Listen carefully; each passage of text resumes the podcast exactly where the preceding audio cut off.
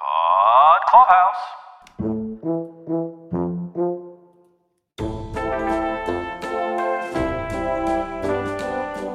This is Caroline with Daily Review. And this is Mike from Pop Culture Review, and this is Without a Paddle, the Shit Creek podcast. Tonight we're talking about episode 11 of season 6, The Bachelor Party. It was written by uh, season 6 fan fave, or Mike fave anyway, David West Reed, and directed by Andrew Cividino. Caroline, yes. this is like day 99 of self isolation. My beard has now reached the floor. Oh my god. I'm eating dog castaway. food. I, I have inflated a volleyball. I have named Spalding, which doesn't even make sense. Things have gone very badly here. Wow. Uh yeah, this is try 7 to get this podcast recorded because with everyone in the free world and even the not free world, even the communist world on the internet because we're all in isolation due to the rona, then uh yeah, everyone's wrecking our bandwidth. Keeps kicking us My off. Corona. Oh whoa, I never even thought of that song. Why are people not playing that or messing with that My more? Corona. It's been insane. We've been trying to record this Endlessly. endlessly, and we both have very fast internet normally. I mean, we record a lot of content over here at the Pod Clubhouse, but I don't know something about something about this episode, especially in particular, has not wanted to put be, put on tape. Maybe it's that we're recording things to tape. What? What does it I mean? said maybe it's the fact that we're recording to tape. Recording to tape. And never mind, it was a joke I made. It's fine. It wasn't funny. We can go on. I think it's because every school child in the land is now online for squall. Escuela. Sure, and and then every parent is like surfing hardcore porn to get away from all of their troubles. Also, I mean, the bandwidth is being tested. I was doing this like bingo, this like at home bingo thing that was like you have to cross off all the things that's been happening. And I was like, I don't see a square for like watched tawdry material online. I was like, I would totally have bingo if that was on here. Yeah, for sure. I mean, think about how many work employers block those kinds of sites. You know, if you're working from home, this is like a new kind of freedom. Be like, yeah, I can look at your TPS sheets, but I could also look at some girl on girl action. Oh my God. All right. You know, that's really efficient multitasking. Not that I do that, but I'm saying the populace at large. Are you ready to dive in to the creek? Yeah, very wholesome show of Schitt's Creek. Uh, join us later for a Pod Clubhouse After Dark. It's always after dark. It feels. I don't even know when it's day or night anymore. Uh, that's that's that's just the bleakness in your soul. Things are getting so weird. Can I tell you? It fucking snowed today. On top of all this, it snowed. It is almost April. All right, quit the bullshit with the snow in in the Northeast. Enough of that. Meanwhile, it's like almost 90 degrees here in Texas, and it's bonkers. It shouldn't be that hot yet. It's just weird. Things Shouldn't be that cold. Shouldn't be that cold. Go mm-hmm. home, spring. You're drunk. Wasn't today like I think today is like the vernal equinox to tell you how long we've been trying to record this episode. It is almost time for the next episode, and we're still trying to record this episode. I know. So- Even in this right now, what we're recording, we're not even successfully recording this episode. Yeah, we're still on though. We're still moving forward though. I know we haven't been dropped, so that's a real perk. Four, four minutes, we've made three porn references. I think we're doing pretty good. Wow, that is impressive. This episode of Schitt's Creek was not about porn, sadly. Shocking. I mean, it was a bachelor party. One would think there might be some actual, you know, skin shown. We might have visited the if it went okay. So if the bar is called the Wobbly Elm, what would their strip joint be called? Timber. That would be like the male strip joint, I think. Oh Lots yeah, of good call. Right? Hmm. Twin Pines. What would you call? What Twin Peaks? I guess. Let's What do you see. call? Hmm. How about uh, the Knotty Pines? Oh, I was going with like knot hole. The knot hole. Yeah, the knot hole or the beaver dam. How about the wobbly beaver dam? The wobbly beaver dam. Yeah, I don't know. Everything has to be tree related, right? So I don't know if it's beaver related exactly. what do beavers cut to make their dams, Caroline? I don't I don't know, Mike. What do beavers cut? Is it wood? Yeah, yeah, they're like woodchucks. How much woodchuck could a woodchuck chuck if a woodchuck could chuck wood? I don't know. You have to go to the wobbly tree and find out. I'd rather go to the knot hole. Yeah, you would. High five. Kind of sassy, isn't it? That's a good one. Listen, It's a good one. I'm telling you, the self isolation. I'm a changed man, woman. I'm a changed man. You're both a changed man, woman. Oh boy, Yeah, it's been what's tough. going on with you? A lot of stuff, a lot of hair coming out of places that my mom and dad never told me about. Oh my gosh. It's been a, it's been a whole thing. We were talking earlier about how like it definitely very much feels like underwear or pants, but like there's no reason for both, one No. or the other. No, no. It's a it's a very freewheeling existence I am living the last week for sure, for sure. All of us. I don't even. I mean, guys, girls, dogs, cats living together. It's all everything's happening. It's crazyville. I don't know, you guys. It has cut down on my on my uh, laundry though. I did wash earlier today. I had very few clothes in the wash because I haven't really worn anything.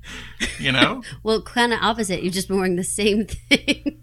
Well, yeah, yeah, yeah, yeah. But yes, but it cut down on things that I've actually made it to the washing machine. You know, in a normal week, there's a lot of clothes. There's like a full set of pants and shirts and underwear and socks every day. I think I think I had like you know two pairs of socks, like a pair of underwear, a couple shorts. That was it. I haven't worn a shirt. I don't even know where my shirts are. I haven't worn a shirt in uh, four days. Pretty good. Pretty good. Me neither. I don't even know why anyone would. It's a hassle, really. This might be a permanent lifestyle change. I may have to find a new job to accommodate my new my newfound interests. Nudity. It might make things awkward at work. I don't know. You don't know the people I work with, but maybe, maybe not. Ah, very true. Caroline, have you ever waited for a phone call that was so important to you that you trusted it to the most bumbling assistant that you possibly could have to intercept the call for you? I've definitely waited for a phone call, uh, but I would definitely trust no one with that, much less the likes of one Roland Schitt. Oh my gosh, Mike, I meant to tell you this. I read this online, but I had to tell you this right away. Okay, so their son's name is Mutt, right? Mm-hmm. Mutt's like dog. Yep. So his actual name is Dog Shit. That's funny. I never put that together. That's pretty funny. That's nuts. I was like, oh my god, oh my god. That's funny because I've always laughed about rolling shit. Is it like is like rolling rolling in shit? You know, like rolling in shit, rolling Mm-hmm. Yeah, shit. but Mutt was much more subtle. Yes, that one was subtle. just sitting there this whole time as they named their son Dog Shit. Wow. That's intense. That's intense. They didn't really like him too too much, as it turned out. I know, I know. Are you Whenever surprised that we haven't seen Mutt? I, I thought for the final season we would see him again. I'm a little surprised. I think he's the only person we haven't seen of anyone who was ever kind of a regular cast member kind of come back yet. I would love to know some backstory on that. Like, did he not get along with everybody, or like, does he really have all these other offers? Because it's not like we're seeing him and stuff. What's your story, Mutt? Maybe they're still mad that they made him uh, dye his beard jet black the first season. Maybe he never got over that. That's a possibility. Maybe he just didn't rub everybody the right way. Well, with a beard like that, maybe not. He did shave it, so Well, you know what I that's say: lose the beard, lose the girl. Lose the woman. hmm Keep that beard, boys. It's beard weather. It, this is listen. This is beard season. this is beard season. If you're not gonna have a beard during coronavirus lockdown, then when are you gonna get a beard? There is no. This is the moment that we have all been waiting for. Grooming is out the window. Women, let your legs get hairy. Men, let your beards flow free. This is what we have been training for all this time. Uh, I already think I know the answer, but tell me, were you just super annoyed at this whole Roland uh, screwing up Ike and Mike? It felt super weird. Like I didn't understand it at all. It doesn't match anything. Uh, That whole weirdness about how we've talked about like Roland and Johnny's relationship and how, you know, we went all the way to this point of like, oh, there's a lawyer and like, well, I'll believe you, Roland, and blah, blah, blah, all that business. And we were like, that's a weird relationship. And now they've like swung the other way. But Johnny is back to like original Johnny, who like is sort of trusting Roland, but is also like, it doesn't make sense to trust him. And he knows that. It's, it's weird. It's weird. And that whole Ike thing, uh, Roland is not this stupid. You know, there's like dorky and like uncouth, but he's not this stupid. Confusing Mike and Ike, come on. I feel like it was really forced, but I also feel like it's not the first time they've done that this season, though, right? Wasn't there a screw up when he about calling the motel and he was trying to get the name of the person, but he was on his ride a mower while he was doing it, and so he didn't hear the name properly? Maybe he's just not. Maybe he doesn't understand how to use a phone. Maybe that's the whole thing. Maybe he, maybe he's, maybe you know, growing up in Schitt's Creek, he everyone he ever needed to talk to has always been within a couple doors from him. Maybe he just doesn't understand how phones work, let alone cell phones. It is a possibility. I, I don't know. I thought that this was a weird part of the plot. I was like, okay. I, I mean, they should have come up with a couple of other reasons. I know that before, remember when they were expecting another phone call in a previous episode and the calls kept coming through to like the room that was supposed to come through, Johnny and Moira's, it couldn't pick up. But then Right. it would like patch it through to the kids' rooms and then back and forth. Like, so we've had this kind of like trying to get a phone call, can't make it through. Right. That was hysterical. I mean, that was early. That was early. It was like what? Like that was early season one. I feel like it was pretty Mhm. early on. I remember laughing heartily at at the hijinks of that. Th- this was just kind of cringeful, but I guess you have to get Roland in there somewhere. I guess you know wherever they I pick guess. Chris Elliott, you know, don't know. contractually they have to they have to have a mini episode. I suppose so. Were you hopeful this uh, previous assistant, former assistant, was going to come through with an actual meeting for Johnny? Did you feel like it was, or did you feel like this was going to be a dead end? Yes, I very much wanted it to come through for him, and because I wanted it to work out for him so badly, I was sure that it was not going to. That this was going to be another Screamnastics experience, you know, for Johnny. Right, right, yeah. I really enjoyed the rest of the phone antics when he can't get to his phone and when he's the only one who gives it up because the rules say he has to put his phone in the lockbox at the escape room and, and he, he hears it ringing and all of those hijinks really enjoyed that and I could I could identify it I've been there I think a lot of people can identify with I, I need my phone where's my phone why don't I have my phone it was just this Roland thing just was such a bump for me I was like but I think it recovered pretty well I agree. So did you, did you think that it made sense that Johnny didn't say anything to the family like throughout the whole thing and was like trying to like keep it to himself? Did it make sense? No, but it made enough sense that I, I it didn't stop me from enjoying the reveal and, and their happiness for him and and everyone having like a positive the feeling about it. I think you could see some kind of line where Johnny feels like he has let down the family in in pulling his weight. I mean, that's a recurring theme, right? With Johnny Rose is that, you know, he often feels he's the only one who who hasn't done something Yeah, for sure.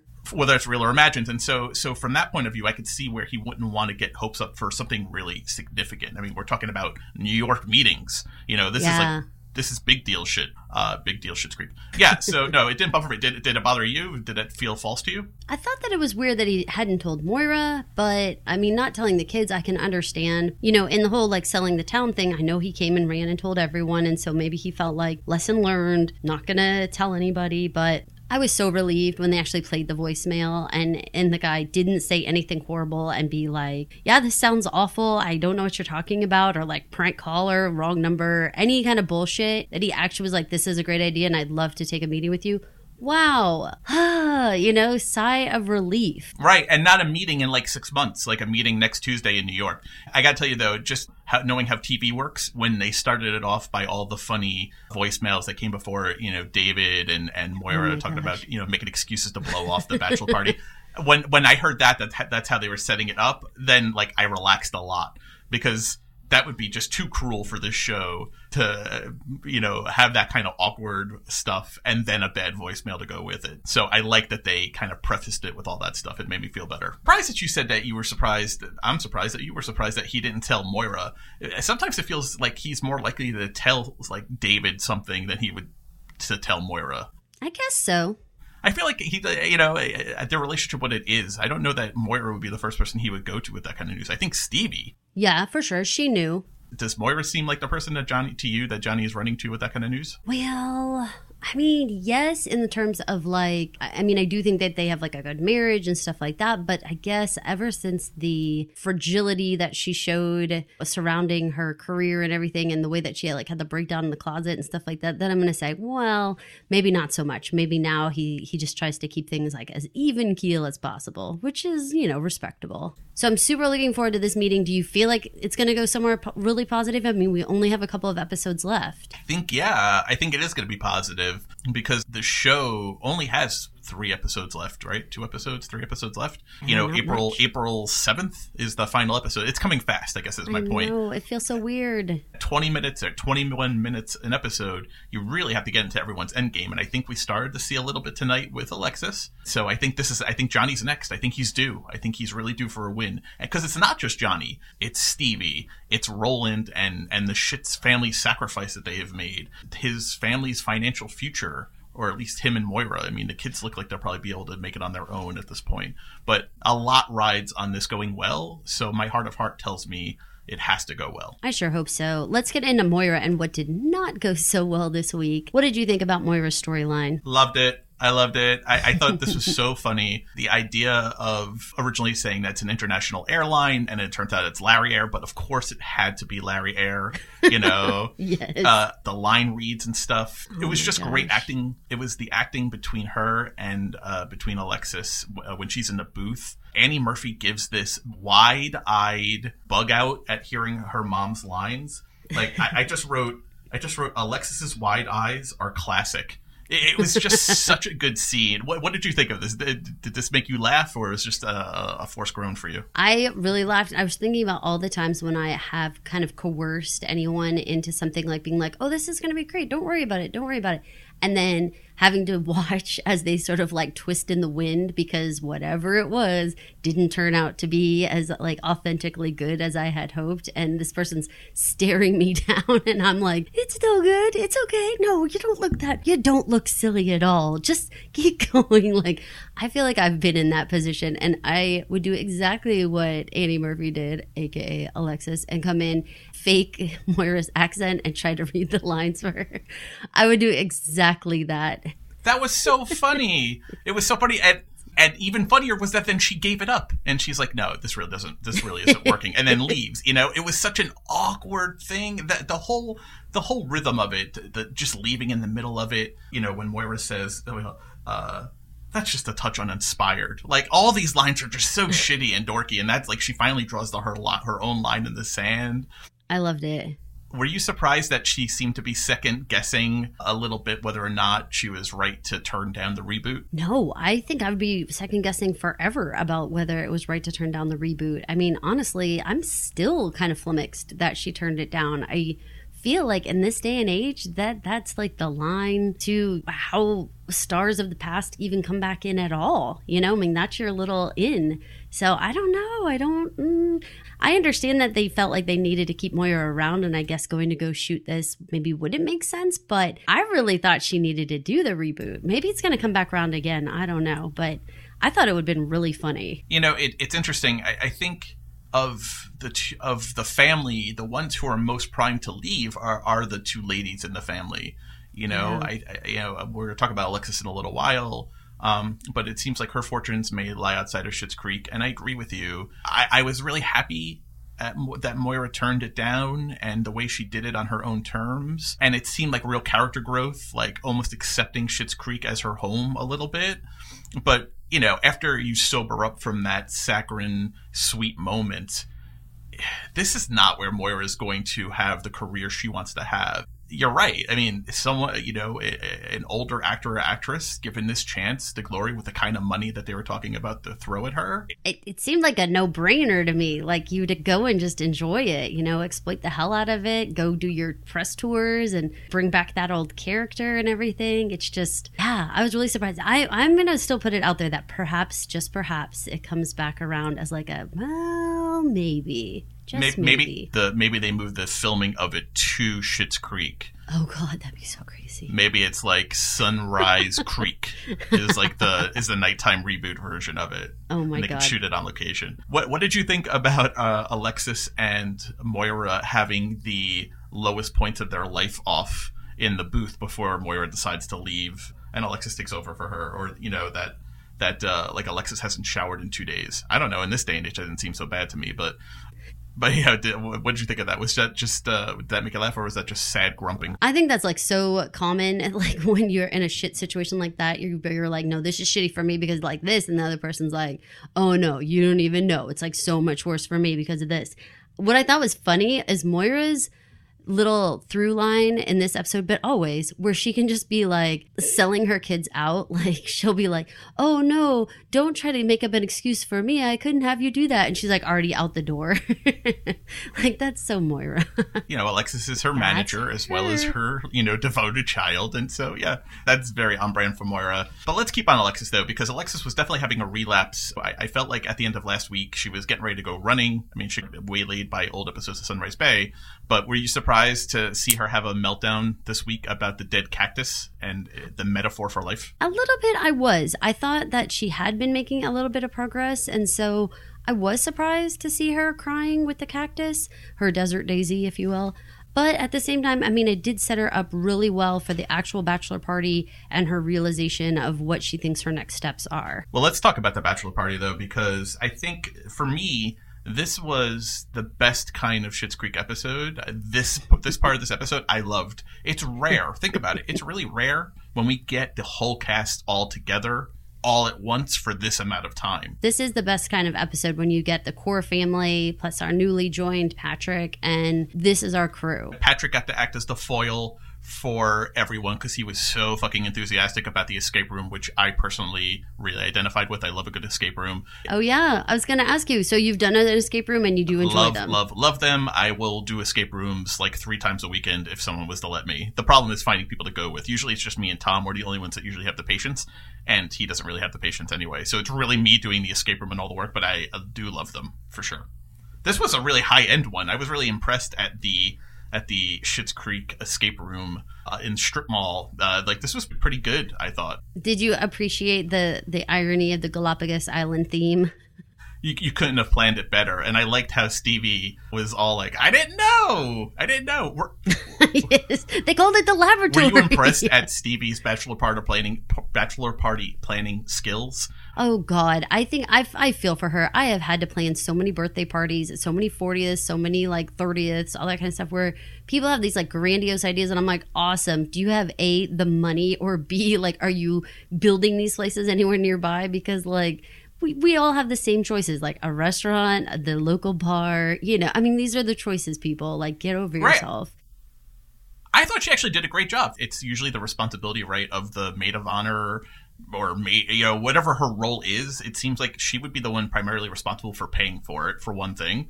And David and Patrick have probably very disparate views on what a good time is. And I thought I thought she did a good job. I mean, it sounds kind of tacky, but she she gave them both the best of what they could have wanted. I mean, Patrick certainly got, I think, exactly what he wanted with the escape room. See, I would have said I would have described it as like homegrown fun, right? So I would have described like like a night where you go out to the bar and you have some drinks and you go to an escape room. That sounds like any Saturday night in anywhere USA to me. So for me, I didn't really think of it as like tacky or anything as much as I just thought it was very down home kind of like this is what people do everywhere. Yeah, but I didn't get the impression that this this is the kind of thing that they do all the time. I, I think that's kind of maybe what made it special. I got the impression that it had been a long time since Patrick had been to an escape room. I don't think he had. He, he didn't strike me as he had not been in the lab. And I imagine there can't be that many escape rooms in the surrounding area, so you would think he would run through. So I didn't get the impression that this this seemed like a, a atypical night out, especially with the whole family, getting them all involved, and they all well, all the younger people anyway.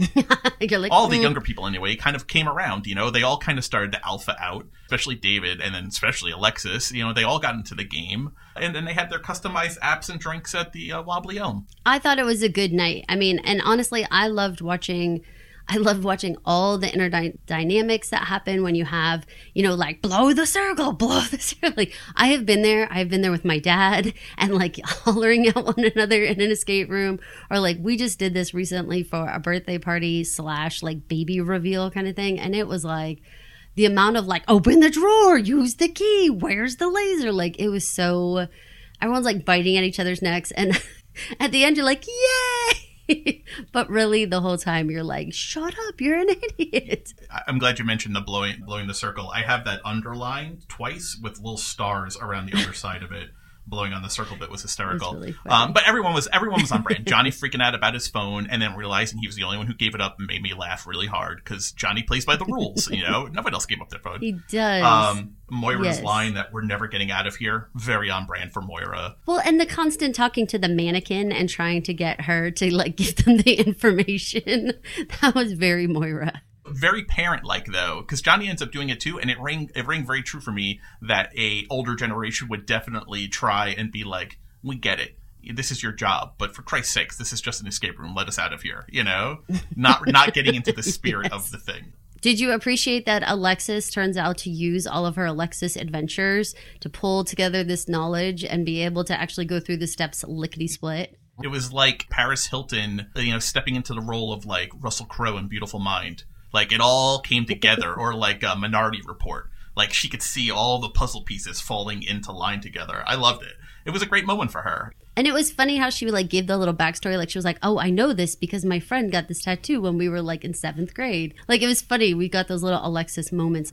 But and but like really paying off in a way usually we get those stories and they're just like asides about funny adventures she had she's had or hard life experiences this was like practical knowledge that she has gained from all of her crazy experiences Or that her crazy experiences did actually teach her practical things. Like we had been looking at them as only crazy experiences the whole time, but really she learned things along the way. I think it gave her a ton of confidence. Sure i mean i don't think you can easily make it home from all of those adventures without learning something and you know growing as a person from it were you impressed and or surprised by alexis and david having kind of a genuine heart to heart in the middle of the escape room when uh, David tells her straight up that it would have been a mistake for her to go to the Galapagos Islands. And then, you know, he just pointedly asks her, you know, what are you going to do? Follow guys around the world? Like, what do you want to do with your life? Where do you want to go?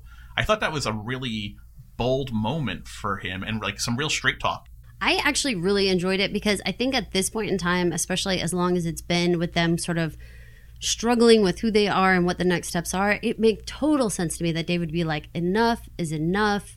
What is it you actually want? Like, it would have been a mistake for you to go to the Galapagos Islands, which I was su- I was actually surprised that he said it so point blank, but also kind of like relieved. I was even more surprised, but also fist pumping that he said, you know, basically, what, what are you going to do? Follow a guy around the world? That that's some real straight talk that we don't usually see them have. As as good a relationship as these two have, we usually don't get that kind of blunt talk. I thought it was really impressive and really refreshing. Well, they'd usually try to kind of like back off of each other's decisions a little bit. Like, no matter how sort of out there they are, they'll be like, okay, like if that's what you want, you know. But they don't usually talk each other out of bad decisions, I guess I want to say. So I felt like, okay, all right, like he's actually being very real with her and she's listening. That was even extra great. He she didn't give him like the like fuck off. Yeah, like she was really valu- valuing his opinion. Uh, when when you when you reach that age and that maturity where you and your siblings can actually talk to each other and give meaningful advice that the other person or you you like can take to heart. It, it's it's an interesting place that you know maybe not everyone reaches, but I was so happy to see these two get there. Me too. They always have shown concern for one another, but they would sort of back off and like yield to Right. each other's independence. Like, well, you know what you're doing, you know, like make that next mistake. You know, I I felt really good for them. in like talking about you know whose turn is it to have a selfish or you know it, it's always they they have these kinds of talks but it's always in the very immediate moment of i'm going through something i don't have time for you or how many times have i been there for you kind of thing this was you know, I, I I've said it now a couple times, but it's real talk. It was it was it was a kind of real talk that we haven't seen them have before. So I was really happy for it. Uh, before we move off of the bachelor party and we get to the customized appetizers and drinks, I, I did note her take on it's something Egyptian, so it's either mummies or Rami Malek. Made me made me laugh out loud. Was I maybe my favorite. That was super funny. Well, we also have to mention the I'm stupid, I'm with stupid t shirts that I can't even believe that David and Patrick actually wore. Like, good on David for being such a good sport. A little behind the scenes here. I Took a screenshot of that when I was uh, screening the episode, and I sent it because it was not one of the promotional pictures, which I couldn't believe they didn't have it as one of the promotional pictures. And I and I sent it to Caroline so she could have it and have a good laugh. I, I feel like we saw this in a trailer with the T-shirts forever ago, and I had been waiting. I had been Yes. waiting for it to come up. So when I saw it, I knew you would find it really funny. have you ever had to wear some donkey ass shit like that where it's like, you know, whatever, Mr. or Mrs. or bride and groom or whatever nonsense? Or I'm with stupid for God's. Although I don't think I know anybody that would wear the I'm stupid shirt. Yeah, really good sport for David. I mean, talk about him being a team player. For a guy who wanted to have a Tunisian dolphin cruise experience, being in an escape room in Elmdale wearing your I'm stupid t shirt is a far cry from that. So good for David. I do have to call like one eyebrow on this one because when Stevie was explaining the idea of going to the escape room and he says, You lost me at group game. Mm, do you remember when they had the group game stuff back when they when Alexis wanted to throw a party? While he definitely had rules about group games, he was not anti group games. Like he was all about game night and exactly how they should run. So I was kind of like, uh, he doesn't like hate group Oh, games. I got I got it was he was more turned off at the whole family experience group game. I thought it was the whole family being there for it. Uh, for his bachelor party Oh, that he was turned off by. Oh no! Didn't you think they were coming the whole time? Didn't he think they were coming? I, I think time? it was uh, hitting him that uh, we're doing an, we're doing a group game activity for my bachelor party that my family will be at. I, I think it was a confluence of events. I don't think it oh. was one particular thing. I think it was all of that together hitting him. You know, the the escape room was not the part of the bachelor party that he was super jazzed about. I don't know what he was super jazzed about. To be But, honest, well, he ended up having a very good time at the escape room. You know, it, I, you know, it was a, it was fun seeing him blowing the circles and really getting competitive. they're contagious. Once things start getting really going, I mean, everyone really does want to win. Once you get the one clue, it feels like the world is open to you taking it by the balls and just whipping it around as much as you want. Like it finding that first clue or the first key or the first combination in an escape room, it, it, it's one of the best feelings in the world for anyone who hasn't done an escape room.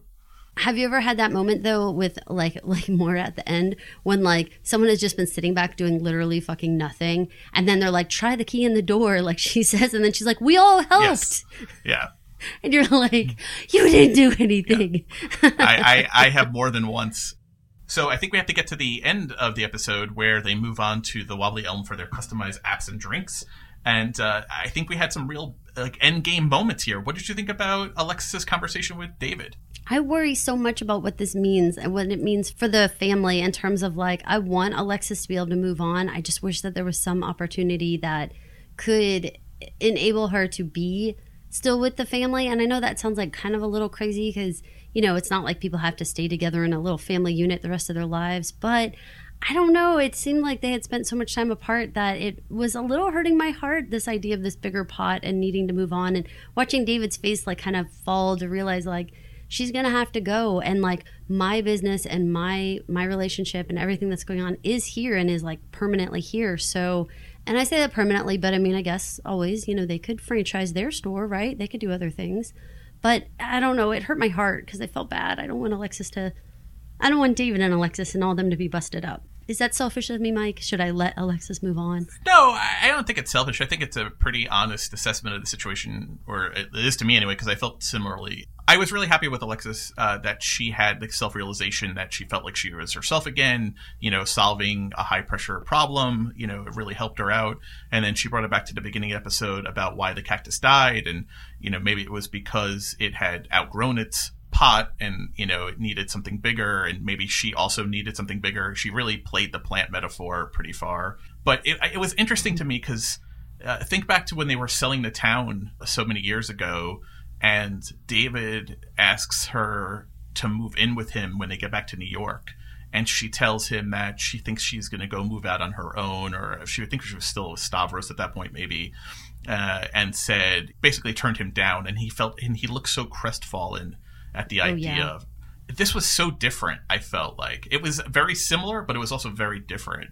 You know the idea that he would still be here and she would be leaving and he still looked crestfallen but here it didn't seem selfish or it didn't seem hurtful or uh, it didn't seem like she was being selfish here.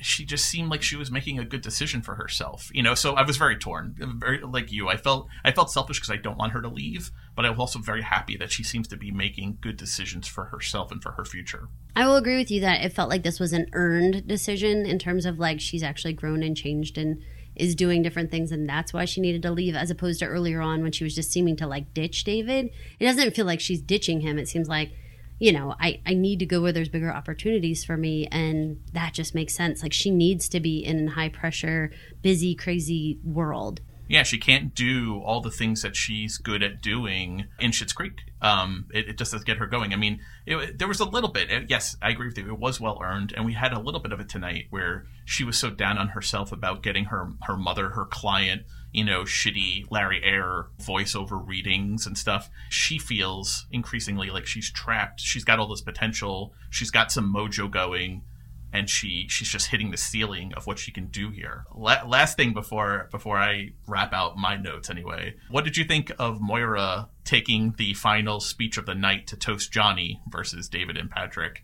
Uh, what what what you what did you think of her final toast? Oh my goodness, it's so Moira, right? It's just so Moira. And I, David, the entire time, had sprinkled through all those little things like, oh, you know, like you're gonna attend, thank you. And then like this little moment was like, I said no speeches. Moira, I, you know, I think at the end of the day, she's looking at that big picture. She's looking at like what's going to happen with the with the whole crew. You know, she's not looking at David and Patrick. She's thinking about like, man, if this actually moves forward and Johnny really got us through this, then he's the one who deserves the speech. You know? Yeah, I thought it was really sweet. I mean, I think it was classic, classic Moira. You know, for giving a toast for a person that was not the point of the celebration. That seems very on brand for Moira, but it was so sweet uh, for Johnny, and we don't really get sincere sweetness from her a lot. And so I, I always want to soak it up, you know, like you know, whenever I can, whenever she's willing to dole it out. So, especially for Johnny, who is just such a good underdog so often. Uh, I was I was so happy for him at the end of this episode, getting a good phone call from Mike Morrison. he works so hard and he he really again and talked about like earned endings. I mean he has worked hard for six years. We have watched the guy sitting in bob's garage trying to come up with ideas you know just really really trying taking little meetings with screamnastics and doing all those little things that like it's like come on come on come on little engine that could like we can do this. I'm i'm crossing my fingers that things really fall into place for him. Yeah, me too. I mean, I, I think Alexis kicked it off tonight, but I think we're into the final end game. You know, we've got the wedding, we've got Alexis' new life movements, we've got the franchising seemingly on track with the Mike Morrison meeting. We got Moira and her decision about the reboot. I think I think the last two episodes have really started to shape the final arc for all of these people. Um, for for all of these people that we've just grown to love. I love it for this family, and I really I feel like I can I can see where the, they all started and where all their well, where their stories are ending in a way that's like it wasn't contrived. It doesn't feel like they just jumped around or they just made something happen. Like every single person went through so much to get to where they are that uh, you know there- you couldn't really have anything but like applause and smiles and little tears of joy and stuff for them. before we go any further, actually, we're I mean we're pretty much done with the episode, but we have to give our listeners weekly word or phrase for our shitty contest. We totally do. Would you like to tell our listeners what the phrase of the week is this week? No, What you never want to give it to them. I never want to do it. I'm going to keep asking. We still have three more Okay. ti three more chances for me to ask. So, dear listeners, uh, our shitty contest is that if you send us, starting with episode eight, our word or phrase of the week every every week, you send it to us in DM either by Twitter or by Instagram. You'll be entered to win one of our five prize packs that we have of Schitt's Creek Rose Apothecary merchandise and Rosebud Motel merchandise, purchased from uh, the Beekman 1802 pop up experience and McGillicuddy's Naturals up in Sharon Springs, New York. If you head to our website, podclubhouse.com, or check us out online, you'll see all the rules that you need. But the phrase of the week uh, will be for episode 11 will be Tahitian Dolphin Cruise. Tahitian Dolphin Cruise is the phrase of the week. Doesn't that sound so delightful? Like, man, is our Ta- Tahitian dolphin cruises ever going to happen again, Mike? I don't know. I have always wanted to go to Tahiti. I love dolphins and I love cruises. I love literally all three things in those sentences that I never know. I don't know if I will ever be able to do any of them again or for the first time. Let's just hope that, like, when this is all over and and the cruises are up and running again, let us all take a Tahitian dolphin cruise. Let's just do it as a whole Schitt's. Creek crew. That's it, guys. We'll see you. We'll see you on the top. We'll see you on the Lido deck with some Exactly. fruity drinks. This is Caroline with Daily Review. And this is Mike for Pop Culture Review. Thanks for listening. Thank you for listening. This has been an original Pod Clubhouse production. Pod Clubhouse is a podcast network dedicated to encouraging collaboration among podcasters and friends to bring a fresh voice and diverse perspective on a wide array of content. Please visit and leave a comment for us at podclubhouse.com. Rate, review, and subscribe to our podcast feeds on Apple Podcasts. Follow us on Twitter, Instagram, and Facebook. You can find us at Pod Clubhouse. Our DMs are always open, and we'd love to hear from you. Pod Clubhouse.